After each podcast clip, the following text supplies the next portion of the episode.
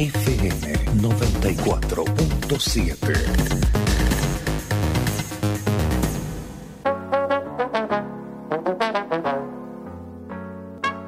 Las 10 de DEIA. Es el espacio sonoro de desarrollo y autogestión. Una organización no gubernamental con presencia en Argentina, Ecuador y Perú. Las 10 de DEIA. Implementamos proyectos e investigaciones para potenciar el desarrollo territorial y comunitario. Las 10 de DEIA.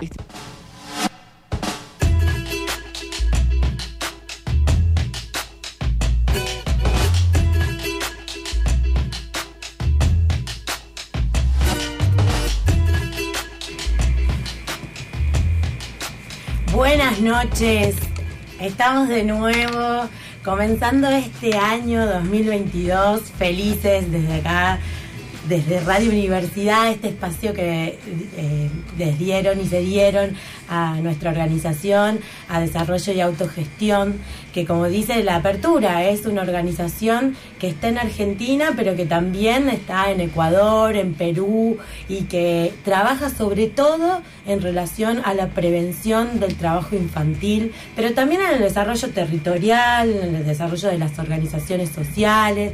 Así que felices de que eh, esta universidad y esta casa eh, nos reciba, esta radio con, todo su equipo, porque quiero decir que todos colaboran acá.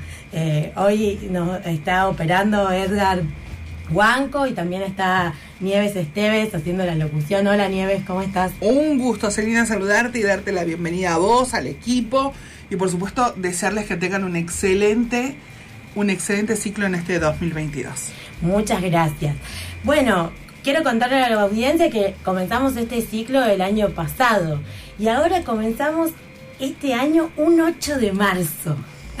Así que nos vinimos casi todas las mujeres de DIA, de la oficina de Tucumán, porque en Argentina DIA está en Misiones, está en Buenos Aires y en Tucumán. Entonces hemos decidido venir a copar la radio y estamos ahora eh, presente está eh, Brenda Coria, que es del área de educación de la oficina de DIA en Tucumán, y también la coordinadora de la oficina, que es eh, Betina Castro. ¿Cómo están, chicas? Hola, ¿cómo están? ¿Cómo se sienten en la radio? Felices, emocionadas de estar acá. Sí, sí. Bueno, Betina ya había venido el año pasado y Brenda este es su primer programa. Para las organizaciones de la sociedad civil, efectivamente un espacio como este es muy importante. Y quiero por ahí reivindicar que tengamos este espacio eh, en relación a que las problemáticas que tocamos muchas veces no son tratadas todos los días eh, en los medios de comunicación y nosotras vamos a hacer hoy una variante de lo que implica este 8 de marzo, Día Internacional de las Mujeres Trabajadoras, y vamos a poder vamos a hablar acerca de una campaña que hemos iniciado ya en febrero, pero que hoy culminó con sus eh, videos y sus y sus entrevistas a chicas de tres partes de la provincia, a tres partes distintas. Me, me, gustaba mucho reflejar un poco lo que es esa campaña, la pueden encontrar en YouTube y en nuestras redes. Eh, van a poder ver, digamos, lo que fue esa campaña. Son tres jóvenes, en realidad, son tres historias de jóvenes, unas de Tafí del Valle, otras de Bellavista y otra de el barrio Juan 23, de la Escuela Técnica número 4. Entonces, eh, ellos han podido contar y desarrollar un poco de cómo a través del proyecto Noemí llevaron adelante distintas capacitaciones y adelante también sus prácticas, ¿no? Y pudieron sobreponerse a los obstáculos, tanto estructurales como coyunturales, para proyectar su futuro. Y hay que decir que eh, en medio de la pandemia, en medio de situaciones muy críticas, realmente terminar la secundaria, conseguir un trabajo, insertarse en el mundo laboral y, todo esto es un gran desafío, no solamente para las mujeres y las jóvenes tucumanas, que, que es algo que se refleja en las cifras de desigualdad que existen, sino también en toda Latinoamérica. Entonces vamos a comenzar a escuchar las voces de estas jóvenes porque nos interesa mucho poder contar acerca de lo que ellas quieren transmitir y de cómo ellas se sienten rompiendo un poco estos estereotipos de género. Así que vamos a escuchar la primera entrevista de Priscila Reynoso. Ella es de Bellavista, de la Escuela Técnica de Bellavista, y nos cuenta qué decidió, cómo decidió eh, una carrera que no está dentro de los cánones de lo que hace una mujer. Así que la escuchemos.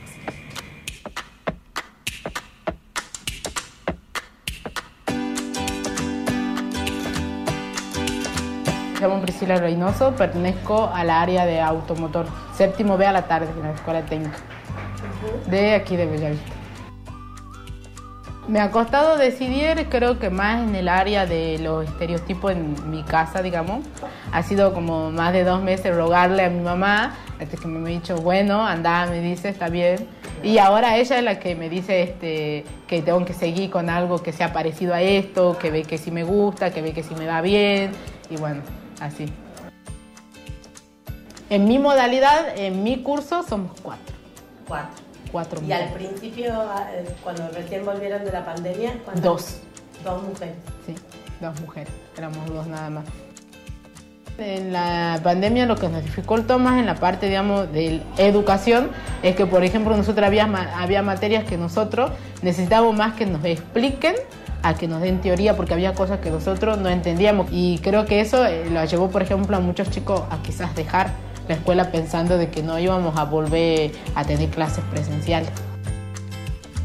Eh, en cierto punto la pedagoga digamos mandaba a los, a los grupos o hacíamos esas llamadas las llamadas virtuales digamos y la pedagoga digamos como que se ha encargado un poco de buscarlos a todos de motivarlos a todos, de decir, chicos, ustedes pueden, chicos, vean que su último año, no se dejen vencer, tienen que tener su secundario completo. Es como que ella ha estado más, es como, ¿cómo le puedo explicar? Es como, no sé si de decirle mamá, digamos, en la escuela, porque es como, es como que la que ella ha estado ahí, miren chicos, ustedes, ustedes pueden, ustedes, yo les puedo ayudar, si no entienden algo, ustedes díganme, yo ayudo cómo buscar, cómo podemos solucionar. Ella se encargó de todo eso y ha hecho que vuelva más chicos. Hoy actualmente somos 13 creo que me ayudó más la parte de, vencer estereotipos, digamos, y en la parte de confiar en mí, de, decir, bueno, sí, soy mujer, pero yo creo que puedo, y así. Esa creo que la parte más de confiar en mí es la parte socioemocional que más he trabajado. Y este año también es lo que más, lo que más he trabajado, digamos. Quizás el que dirán afuera, digamos, porque creo que la comunidad, humanidad, la personas están acostumbrados a que el mecánico sea varón. Casi, eh, creo que yo hasta el día de hoy no conozco una mecánica mujer. Y yo dije, no, yo quiero esta carrera porque a mí me gusta. Y la elegí y, y sí, es raro, hasta mi familia dice, es raro una mecánica mujer, digo yo, pero es mi sueño, quiero tener eso y yo creo que cuando yo quiero tener algo, este, voy a, por más que sean pasos chicos, el día de mañana este, va a ser ya pasos agigantados, digamos.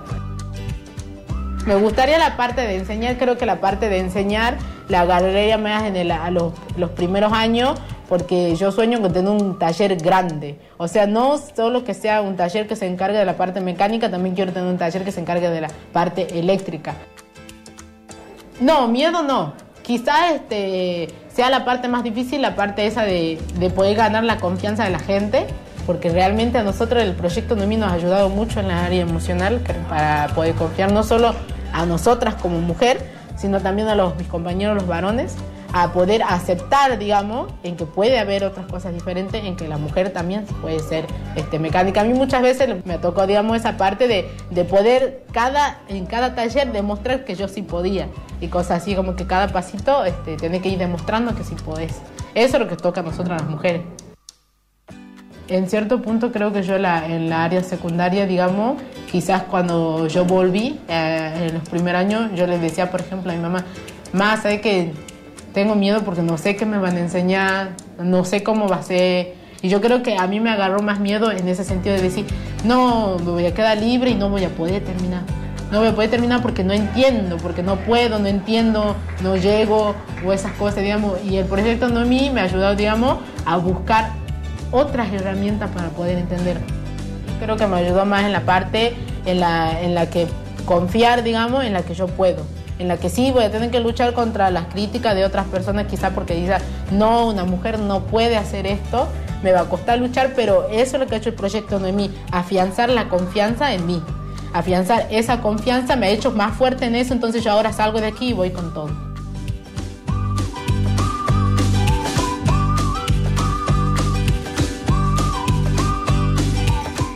Escuchábamos a esta voz de Priscila, esta voz joven que está segura y está dispuesta a luchar por un espacio en una carrera que no es típicamente de mujeres, ¿no? Bueno, pero nombraba este proyecto Noemí y acá estamos con Brenda Coria que nos va a explicar un poco de qué se trata este proyecto Noemí y cómo ayuda a estas igualdad en, en las oportunidades de formación, ¿no? Bien, ¿cómo están? Buenas noches. Este, bueno, el proyecto Noemí está en nuestra provincia ya hace cuatro años. Em, comenzamos a trabajar ya más ampliamente en el año 2020, donde nos encontramos con el gran desafío de el confinamiento, del trabajo en las escuelas de manera virtual. Eh, entonces empezamos a pensar, bueno, ¿dónde están los jóvenes? ¿no? Eh, y comenzamos a, implementar un proyecto de promotores socioeducativos. Nosotros actualmente, en ese momento estábamos eh, trabajando en ocho escuelas técnicas de nuestra provincia.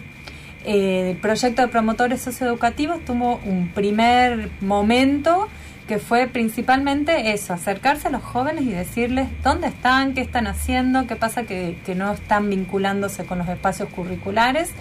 Y ahí escuchamos ¿no? algunas historias eh, hemos tenido la oportunidad de visitar incluso algunas eh, estudiantes donde nos contaban que eh, en muchos casos tuvieron que, hacerse cargo de tareas domésticas, de cuidado de sus hermanos menores y cómo eso también complejizaba la oportunidad de acceso a la educación porque, porque bueno, priorizaban a, los, a los hermanos menores, el uso de un dispositivo compartido. Este, en algunos casos también tuvieron que salir a, trabajar por fuera del hogar. Eh, entonces fue como la escuela acercándose a las casas y diciéndole, acá estamos, eh, podés volver, estamos para acompañarte. Y ahí empezamos a conocer las historias, ¿no? En el 2021 continuamos con esa campaña que nos permitió también acercarnos más a los jóvenes. Eh, sostuvimos un, dos encuentros de jóvenes que fueron virtuales, pero que permitió que puedan, eh, bajo el lema este, Proyectatec, ¿no? jóvenes desafiando el futuro, y entonces este, realmente, que también lo pueden ver al desafío en, las redes de, IA, eh, como en, contexto de pandemia, en contexto de, de vulnerabilidad, los jóvenes este, siguen proyectando, ¿no? Siguen pensando y apostando al futuro y eso da mucha esperanza. ¿Te, sorprendió eh, un poco lo que contaba Priscila que le transmitió el proyecto Noemí? Eh, en realidad trabajamos para eso, realmente sí, los resultados siempre nos no, no llenan de alegría porque superan nuestras expectativas escuchar a jóvenes, de enseguida vamos a, vamos a escuchar a María, que también ella cuenta, decía, yo no hablaba en clase y, verla ahí frente a la cámara hablando. Este, que se animen a decir, a, que su voz tiene un valor, a que, a que pueden ser escuchadas. Este, realmente eh, es, eh, trabajamos para eso y, y por suerte lo, lo conseguimos. Bueno, ahora que me diste el pie y para no dejar a la audiencia ahí pendiente, vamos a escuchar a María, que es de la Escuela Técnica número 4 de, de la Escuela Técnica Juan 23, que también nos va a contar su experiencia de lo que fue el proyecto Noemí y bueno, también todo lo que tuvo que pasar durante la pandemia, cómo fue el recorrido, cómo es el recorrido de las jóvenes mujeres y de las adolescentes en la escuela técnica, ¿no? Y, y el proceso de cómo afianzarse dentro de ese espacio. La escuchamos a María.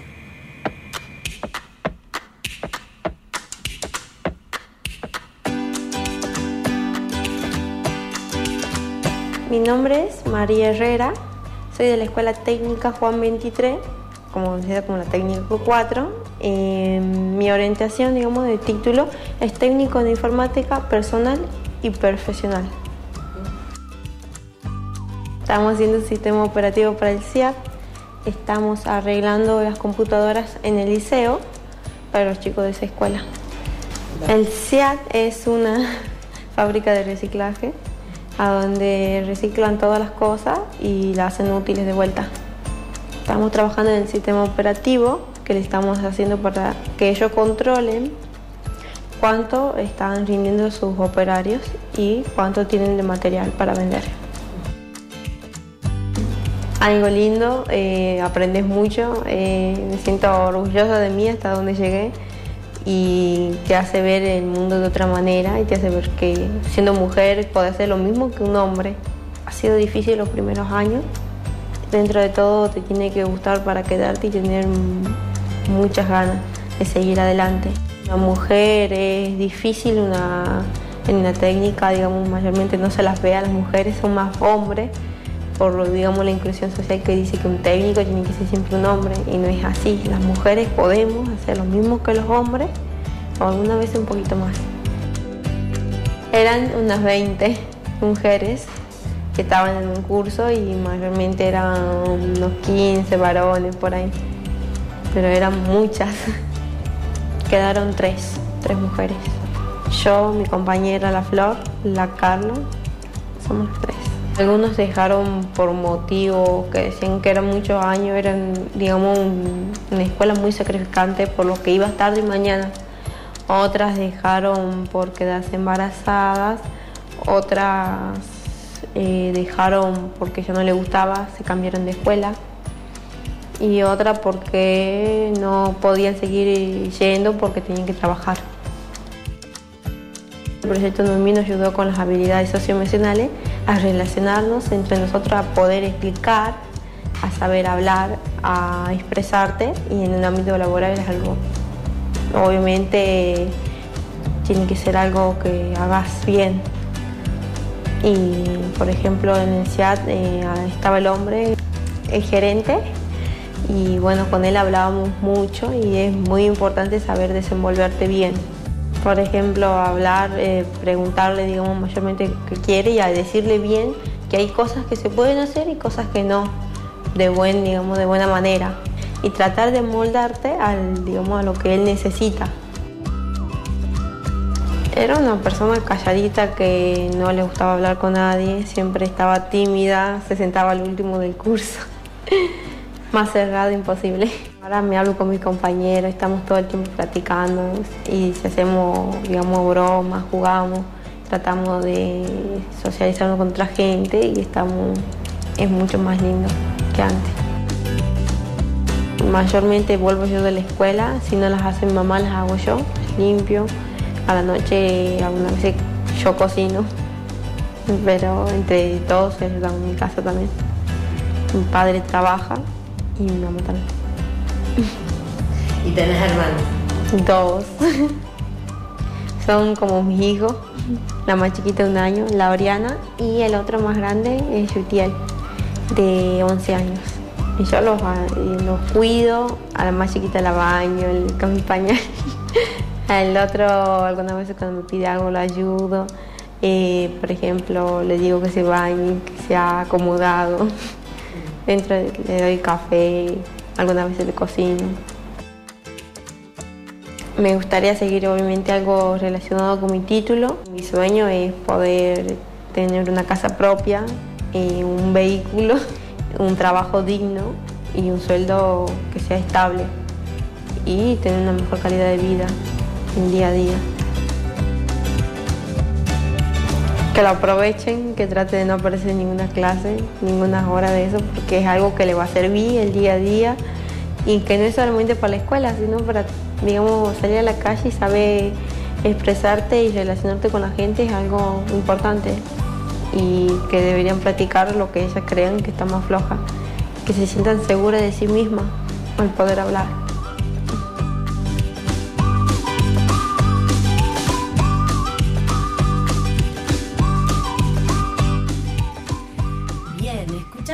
María y no, la verdad acá en la mesa eh, las cuatro mujeres, tanto Nieves como Betina y como Brenda y yo también nos sorprendemos de la claridad y con sus sencillas palabras y, y, palabras fuertes, digo, o sea, trabajo digno, pensar en su futuro, en una casa, en un automóvil, en mejores condiciones de vida.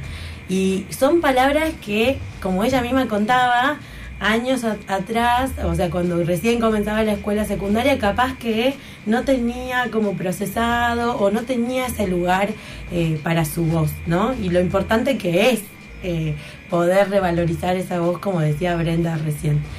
Bueno, quiero saber, Betina, ¿cómo cómo fue este proceso, porque recordemos que estas son prácticas que se llevan adelante, también el proyecto Noemí trabaja sobre prácticas en los lugares de trabajo, y hablaba específicamente, María, de lo que fue este lazo, bueno, el convenio, el proyecto Noemí está en convenio con el Ministerio de Educación, con la Dirección de, Educación Técnica. Bueno, ¿cómo, ¿cómo fue esa confluencia para llegar al CIAT y que estas estudiantes tengan la posibilidad de hablar con un gerente, con el hombre? Tal cual. Eh, bueno, el proyecto, eh, como vos decís, está en un marco de política pública porque justamente está en, medio, en el marco de un convenio con el Ministro de Educación, con el Ministro de Educación, Juan Pablo Bismacher, que eh, claramente ha, planteado que es una experiencia que si bien se está llevando a cabo en dos escuelas con un seguimiento muy, muy cercano de parte de nuestro equipo y de parte de un equipo también eh, jurisdiccional de la dirección de nivel, eh, la idea es escalarlo y que empiece a ser apropiado por la política pública eh, educativa de la provincia de Tucumán en, cualquier secundaria, ¿no? tanto común como, como técnica. específicamente nosotros trabajamos una metodología, tenemos desarrollada una metodología en tres componentes que tiene que ver con inclusión educativa, con las prácticas de, educativas en lugares de trabajo real y con el fortalecimiento de habilidades socioemocionales. Eh, si uno escucha, con, no nos cansamos nunca de escuchar eh, cómo plantean las chicas este recorrido, que por ahí, bueno, desde distintas disciplinas uno puede pensarlo, teorizarlo, pero cuando realmente lo ves en la práctica, eh, necesitan los chicos y las chicas tener escenarios que les brinden oportunidades para fortalecer y poner en juego esas habilidades, ¿sí? Nada de esto puede ser teorizado o trabajado de forma totalmente fuera de, lo que tiene que ver con un escenario real. Entonces, que nos haya abierto la puerta el CIAT, eh, esta planta maravillosa, y reconocida en Latinoamérica, que funciona en Tafí Viejo y que actualmente trabaja no solo el reciclado, sino también la transformación del residuo.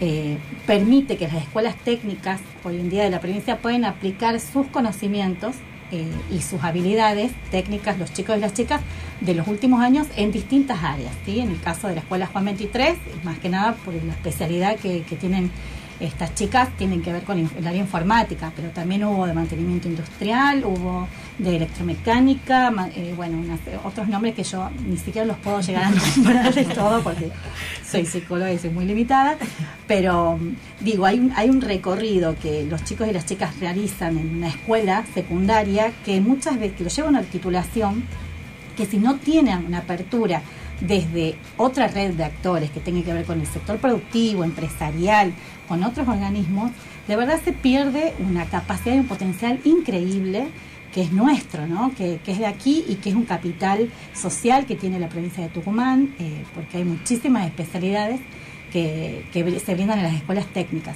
Y sobre todo la aparición de las mujeres en las escuelas técnicas que desde hace unos años empieza a ser cada vez más fuerte de hecho, son las que más egresan, las que más certifican, son las que más eh, terminan toda la trayectoria educativa, que es súper exigente porque estamos hablando de turno mañana y turno tarde de práctica. Y, eh, de siete años, ¿no? La escuela secundaria técnica tiene un año siete más años, que la secundaria común. Totalmente. Y lo que implica para la economía familiar. Entonces, lo que, lo que dice María eh, en el relato, que si bien es maravilloso, eh, nos sigue rompiendo el corazón que de 20 pibas hayan podido quedar tres nada más eh, cursando y sabemos que las otras 17 no es que han dejado, sino que de verdad han tenido, que ocuparse y hacerse cargo de otro tipo de, tareas para sostener su economía familiar, su, la crianza de, sus hermanos, de, de, etcétera, ¿no? Entonces, el rol que empieza a tener la mujer eh, que ya lo tiene la mujer hace rato, y, la responsabilidad sobre las tareas de cuidado, tanto comunitarias como en lo colectivo, como en lo individual, familiar, la pandemia lo puso más en la vidriera, ¿no? Y lo hemos empezado a ver como ya de forma inevitable y a sentir, a sufrir las mujeres eh, en la mayor parte de los casos. Así que nada, pensamos que seguir abriendo oportunidades y escenario de participación para las pibas, de hecho hay una serie de proyectos que tenemos pensados este año para, para que los chicos y las chicas, pero sobre todo las chicas, puedan protagonizar y llevar este mensaje a otras chicas y que esto tenga como un efecto multiplicador entre ellas mismas porque pueden motorizar esto y mucho más y sobre todo que puedan dialogar con empresarios y, con el sector productivo que de verdad este, desconoce a veces el potencial que hay en, Tucumán. Ese proyecto, o sea, esa actividad que ya está planificada porque ya planifica todo esto, la verdad que en eso tengo que destacar como organización que tiene una proyección, digamos, todo el tiempo de qué, se va a realizar y claramente y yo estoy esperando esa actividad porque va a ser muy rico y me ha tocado compartir muchas veces con estas jóvenes y poder escucharlas. Y la verdad que ya ahora en el próximo bloque vamos a escuchar a las chicas de Tafí del Valle que hicieron su propio emprendimiento y van a ver eh, el potencial que existe. Y es cuestión de esto, de dar las mismas oportunidades, ¿no? Mm. Como dijimos en esta campaña, las chicas al frente. Eh, y van por todo. Así que bueno, estamos eh, a punto, vamos a ir a... Estamos, tenés tiempo, tenemos tiempito. Tenemos, tenemos un tiempito. Un, minutito. Muy bien, pero bueno, quería dejarles también las redes para que puedan escuchar las redes de IA, si van y buscan esta, esta, esta campaña y vamos a escuchar el separador de redes y comenzamos con... Vamos, pero eh, es fantástico todo lo que han contado las chicas, espero que hayan prestado atención y justamente ahora presten atención a las redes porque si no lo escucharon o quieren interiorizarse un poquito más, ahí tienen toda la información. Estamos en las 10 de DIA por la 947 en Radio Universidad. DIA en las redes. Encontranos en Facebook como Desarrollo y Autogestión. DIA en Instagram y Twitter arroba DIA-org.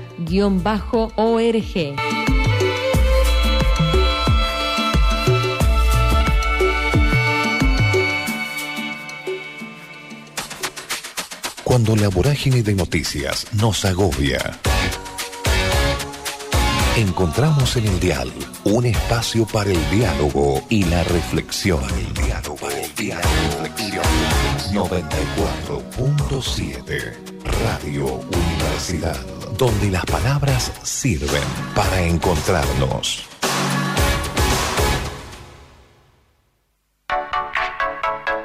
Radio Universidad Tucumán. Ahora vos también sos parte de la radio. Conectate a las redes sociales.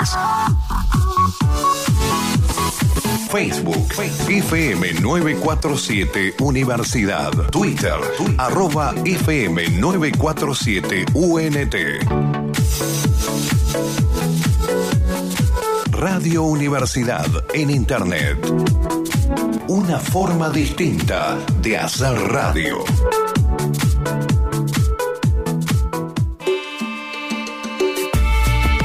Las 10 de DIA. Podés escucharlo a través de Spotify o en tu plataforma de podcast favorita.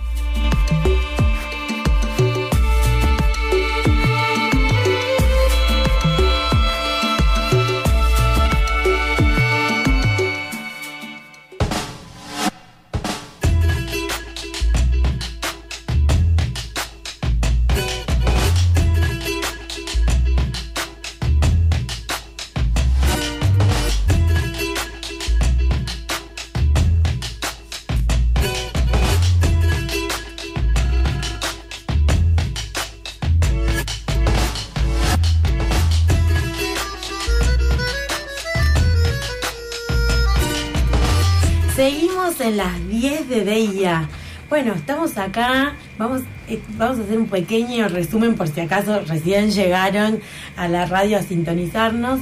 Eh, estamos eh, en el programa de desarrollo y autogestión, que es una ONG latinoamericana que tiene sede en Tucumán, además de otras provincias como Misiones, Buenos Aires y en otros países como Ecuador y Perú. Pero estamos acá hablando en este 8M, en este Día Internacional de las Mujeres Trabajadoras, acerca de cómo es el trabajo, cómo es la mirada de las mujeres jóvenes cuando están por egresarse y cómo han trabajado este justo hemos tenido la experiencia de trabajar con mujeres jóvenes en, en el proyecto Noemí. Entonces vamos a escuchar ahora, estamos escuchando ya desde el bloque pasado, a eh, entrevistadas que tuvimos la oportunidad de conocer y nos vamos y nos trasladamos de acá a Tafí del Valle para, para escucharlas a tres jóvenes mujeres. Viste que muchas veces te dicen, ay, las mujeres compiten entre ellas, no pueden trabajar en conjunto porque ellas compiten, se critican. Bueno, todo todo, todo lo contrario en este caso, han podido trabajar en conjunto, llevar adelante eh, un emprendimiento, un, eh, un proyecto productivo que se llama Pollo Manía. que se trataba de llevar adelante la cría de pollos para, eh, para venderlos. Entonces, bueno, vamos a escucharlas a ellas, son de la escuela Emeta, una gran escuela de Tafí del Valle, realmente conocido y, está en el medio de las montañas y es impresionante. Así que bueno, la vamos a escuchar a ellas eh, ahora, a Magalí, a Sofía y a Ivana, que eh, nos dieron su testimonio de cómo llevaron adelante su experiencia con el proyecto 9.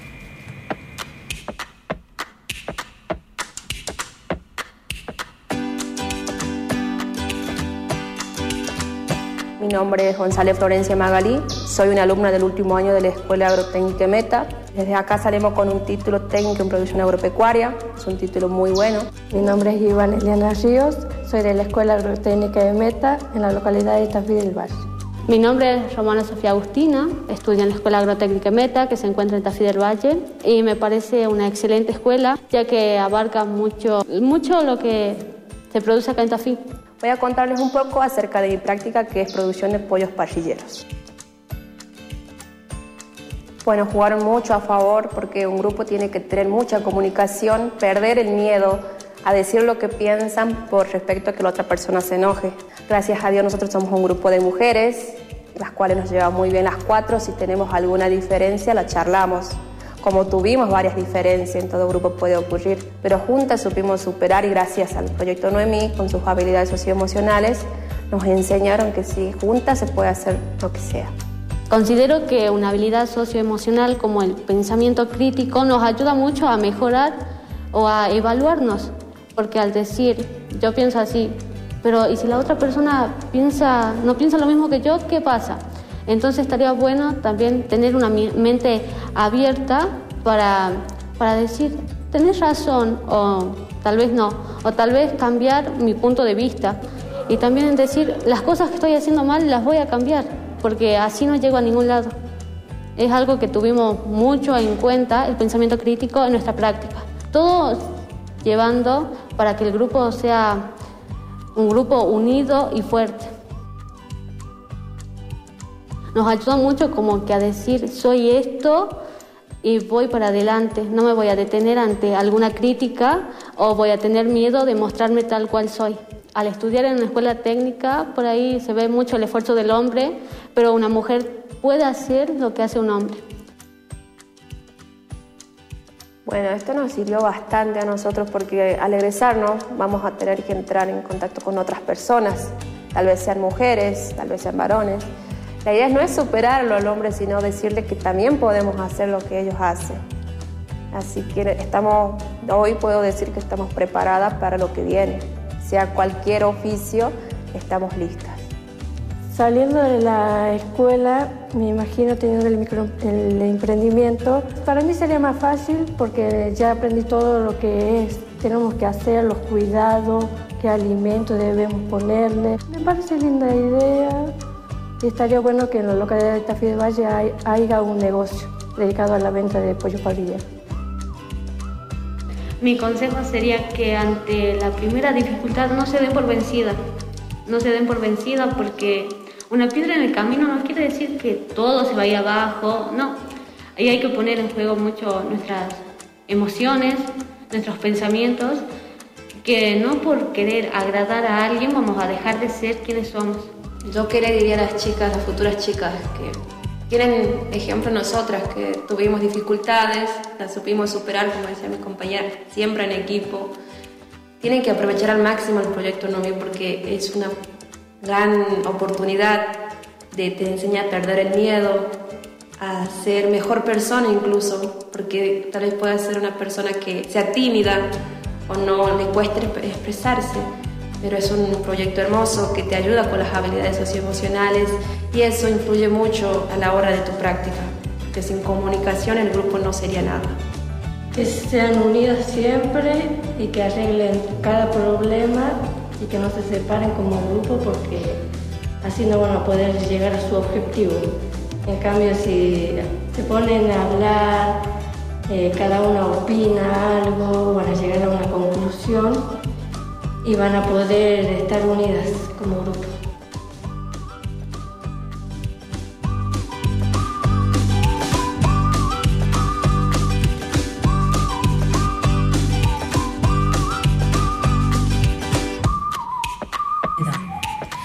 Escuchábamos a estas tres jóvenes que ya están egresadas de la escuela de Meta de Tafí del Valle contar acerca de su experiencia de trabajo conjunto, teniendo en cuenta estas habilidades socioemocionales que contaba bien Betina, que llevan adelante en los talleres, cómo se, fortalecen adentro del proyecto Noemí, se trabaja por estas habilidades que no muchas veces se enseñan, ¿no? que no muchas veces se ponen en juego y que son fundamentales para un ingreso justo al mundo del trabajo.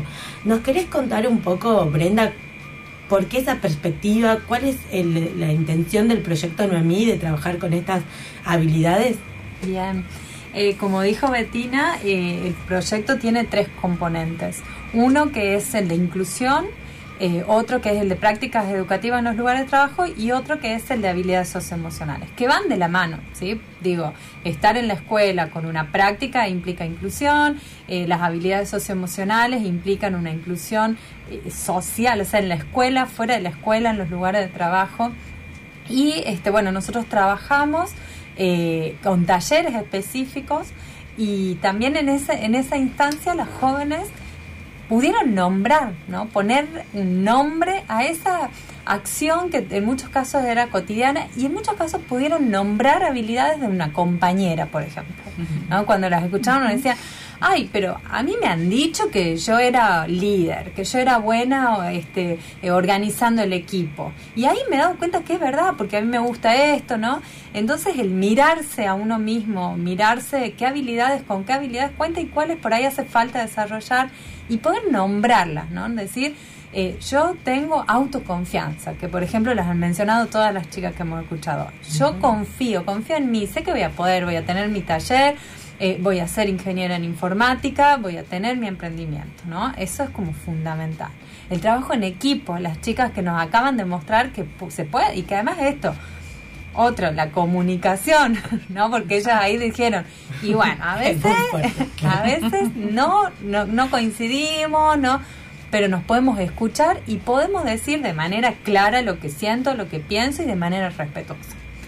¿no? Entonces, en talleres vamos, vamos trabajando y también estos talleres que no están tan estructurados en el sentido que sí tenemos un, un gran objetivo, pero que cada escuela, cada promotor, cada grupo de jóvenes va dando su propia impronta, ¿no? En función de los intereses también de, de los jóvenes de cada una de las escuelas. Entonces no es que es eh, un formato estandarizado y en el primer taller se da en todas las escuelas la misma temática, ¿no? Eso es muy impresionante, eso me, me parece que también es de, muy destacable desde ya poder adaptarse y que ya vamos a, escuchar también las otras, otras experiencias a lo largo del año también, pero de otras experiencias de cómo es adaptarse a ese lugar y no traer un paquete cerrado, ¿no? Es, eso me parece muy, muy valorable. Y eh, esto que decían las chicas me parece muy presente, que se repitió en todas las entrevistas, como el demostrar que las mujeres podemos, ¿no? Como que esa, esa está presente. ¿Te ha pasado, digamos, en las experiencias de poder encontrarte con esa devolución? Sí, de hecho, eh, ellas mismas mencionan el hombre, el gerente, el- los profesores. Por suerte también en esta experiencia hemos contado con promotoras este, que son, que, también luchan desde adentro, ¿no? Eh, Por ese lugar, ese reconocimiento, eh, que son este, ingenieras y ahí por, en Tafí del Valle está la profe Paola, tenemos en Tafí Viejo a la profe Valeria, en Lules a, Belén, en, este a, En La Cocha. En Bellavista, en, en Noelia. Bellavista Bellavista, Noelia, Noelia. que ahí también Priscila decía, es como una mamá, ¿no? Sí. Entonces también es, es- Que es justo la pedagoga de la que hablaba Priscila que se fue a buscar a uno por uno diciéndoles vuelvan, terminen el secundario, ¿no? Como Sí, entonces también, eh, por suerte, nuestras estudiantes tienen también referentes mujeres que en un mundo realmente el, el paradigma de la escuela técnica está muy signado por una cultura masculina, ¿no? donde es el hombre el que hace, en la escuela eh, meta tiene la orientación agrotécnica, entonces el hombre el que trabaja la tierra, el que, el que cría animales y además con todo lo que implica el proceso, ¿no? Digo, desde el huevo hasta la parrilla. Entonces las chicas se encargaron de todo eso, Sí. de todo eso, del desplumado y de todo lo que sabemos que sucede. De la faena. ¿No? De la faena. Este, o, o estu- estudiantes que están con sus manos con grasas adentro de un motor de un vehículo, eh, que se animan a programar. Eh, realmente mm, es, es maravilloso escucharlas y sabiendo esto, que son minoría, ¿no? Que uno entra al aula y que se, se nota, ve que son minoría. Entonces también es eso lo cotidiano, ¿no? Lo chiquito, eh, es tener tantos compañeros, este, por ahí hasta ellas decían, bueno, hay veces que no sé, estoy menstruando. y, ¿Y a quién le cuento mi malestar? No no encuentro por ahí a quién contar lo chiquito de lo cotidiano que implica ser este mujer, ¿no? Entonces encontrarse eh, y sobre todo fortalecerse entre mujeres me parece que es sumamente valioso. Y está buenísimo que esto sucede, o sea, no, es, no es- está sucediendo hoy en las escuelas técnicas y seguir apostando a que suceda, ¿no? En todas las escuelas de las provincias. Totalmente, y esto, como decía Betina, eh, que teniendo una política pública mirando hacia esas diferencias y hacia esas desigualdades, es más fácil encontrarse con los caminos para solucionarlas. Digo, porque muchas veces como esto que decíamos, bueno, si, partimos de la base que estamos todas iguales bajo los derechos, bueno, sí, las leyes dicen que tenemos igualdad, pero ahora en la práctica y escuchando a estas mismas experiencias nos damos cuenta que llegar a esa igualdad es un esfuerzo en la práctica y en el día a día. Bueno, esto fue un resumen de la campaña de Chicas al Frente, que pueden encontrar en las redes sociales de DIA, que son DIA-org en Twitter y en Instagram, y Desarrollo y Autogestión en Facebook. Así nos pueden encontrar y ahí van a encontrar todos los videos, todas las referencias. Y vamos a ir a un pequeñito tema para después contarles acerca de un proyecto que también involucra a las, a las mujeres y a un tema que está muy en boga, pero bueno, queremos dar este espacio para también poder relajarnos, porque bueno, co- como siempre, las cuestiones de las mujeres de 8M son de mucha intensidad, así que vamos ahí a, una- a un pequeño tema musical. Y bueno, este bloque musical no puede ser de otra manera que no sea con mujeres y tucumanas, por supuesto. Así que vamos con ellas, Julia y Ángela Camuñas haciendo Yaraví Música. Quien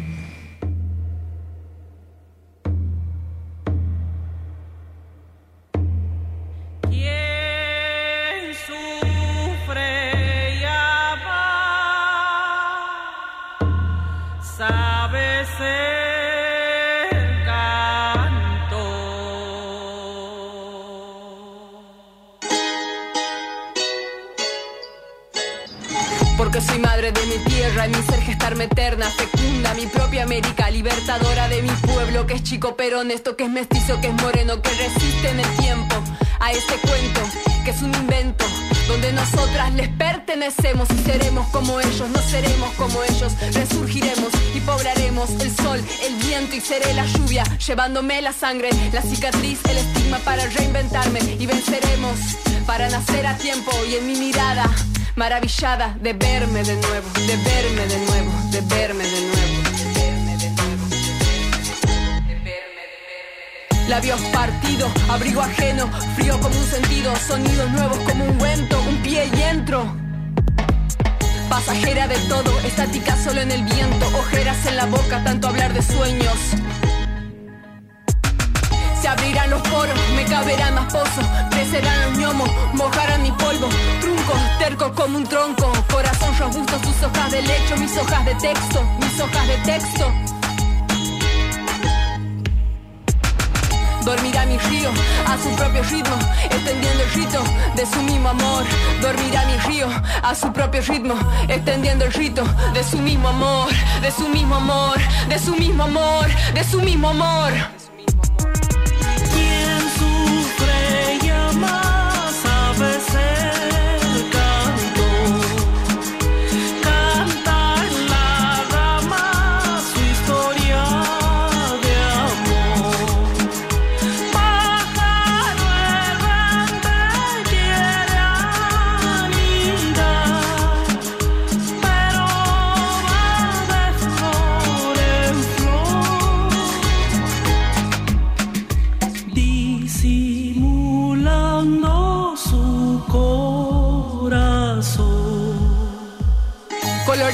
La tierra con palabras para borrar conciencias arrugadas.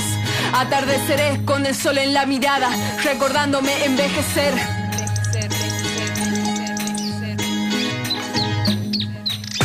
La historia del ave pasa desde donde vos la ves. Rígidas cruces amacan las alas de su poder.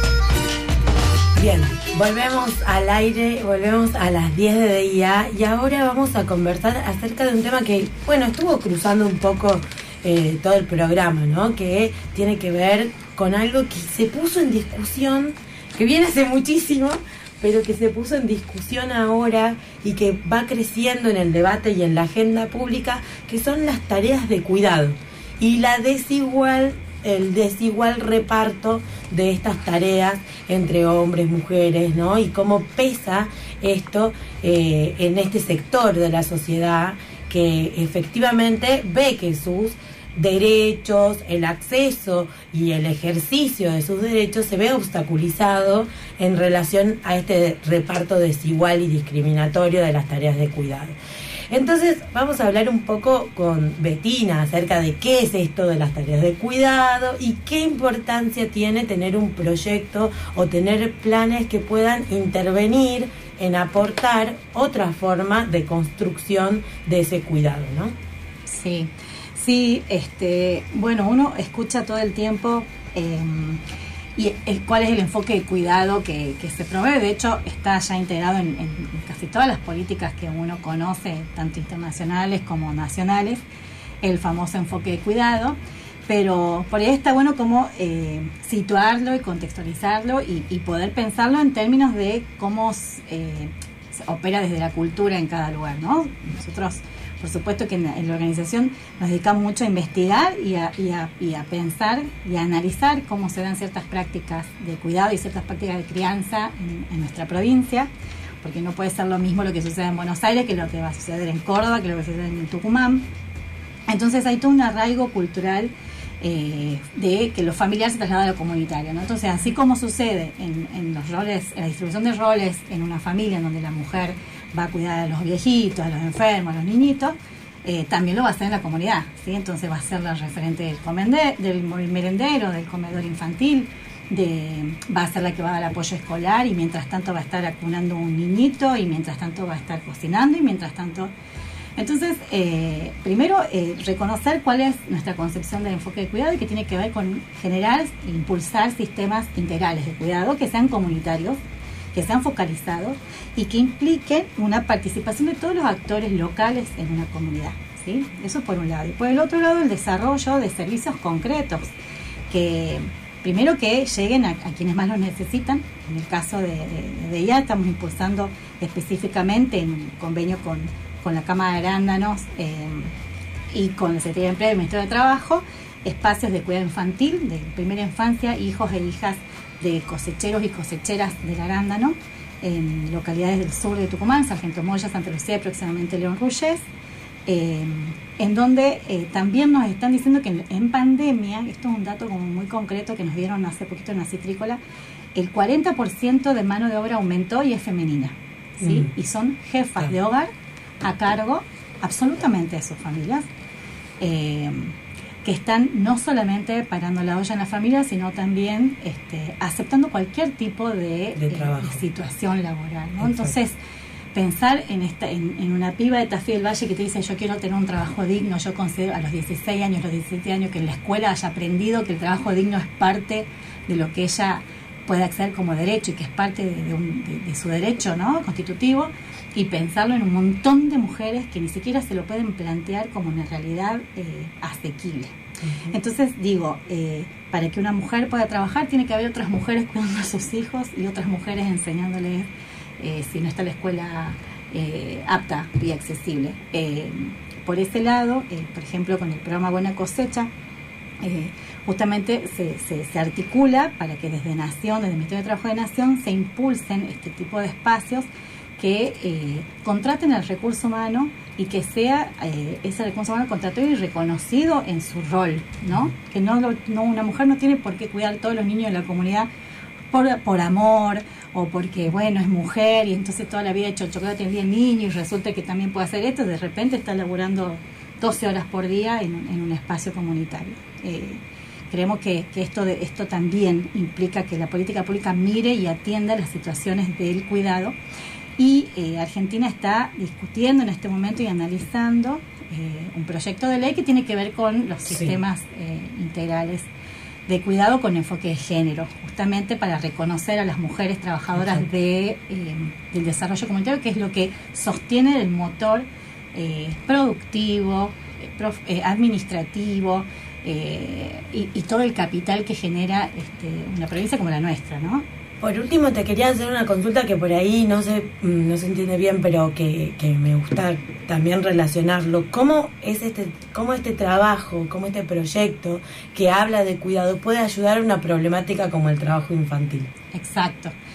Bueno, eh, justamente, la- la prim- primero identificamos y entendemos al trabajo infantil como una problemática social, no como algo que sucede en un caso en particular o que le sucede a un niño o una niña en particular, eh, sino que es producto y resultado de, de una sociedad y de un sistema que funciona de determinada manera, ¿no? Entonces, algunos niños y algunas niñas, naturalmente la, la sociedad acepta que, y reconoce que tienen que trabajar, ¿verdad?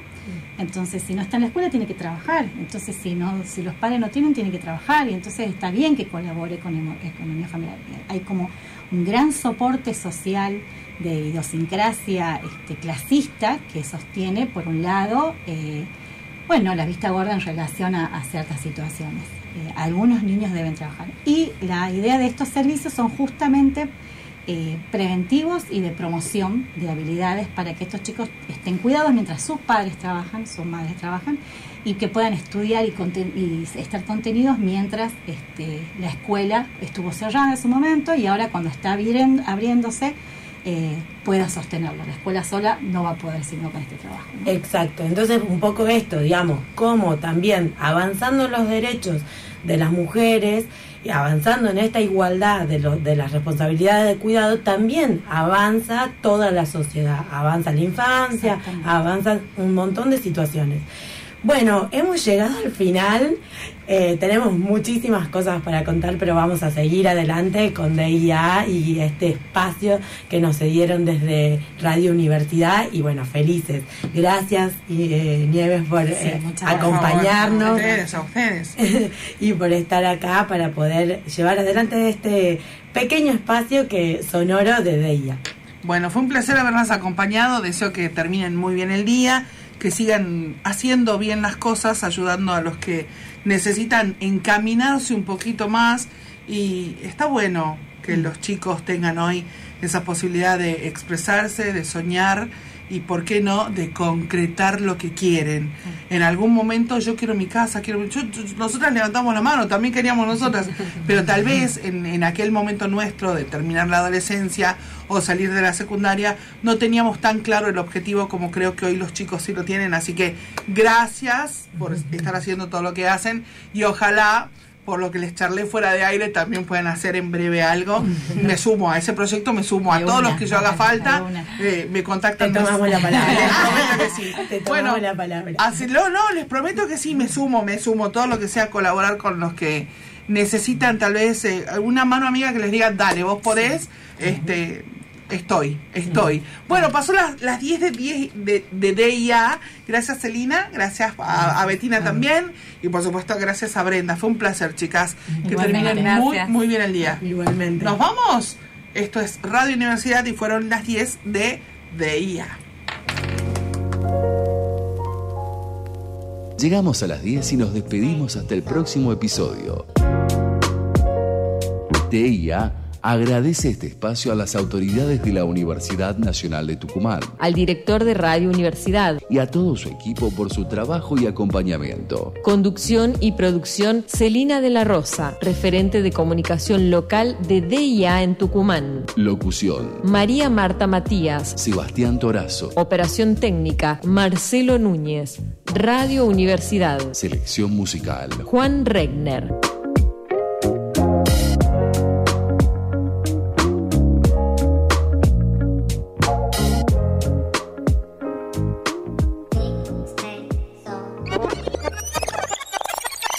Cuando la vorágine de noticias nos agobia,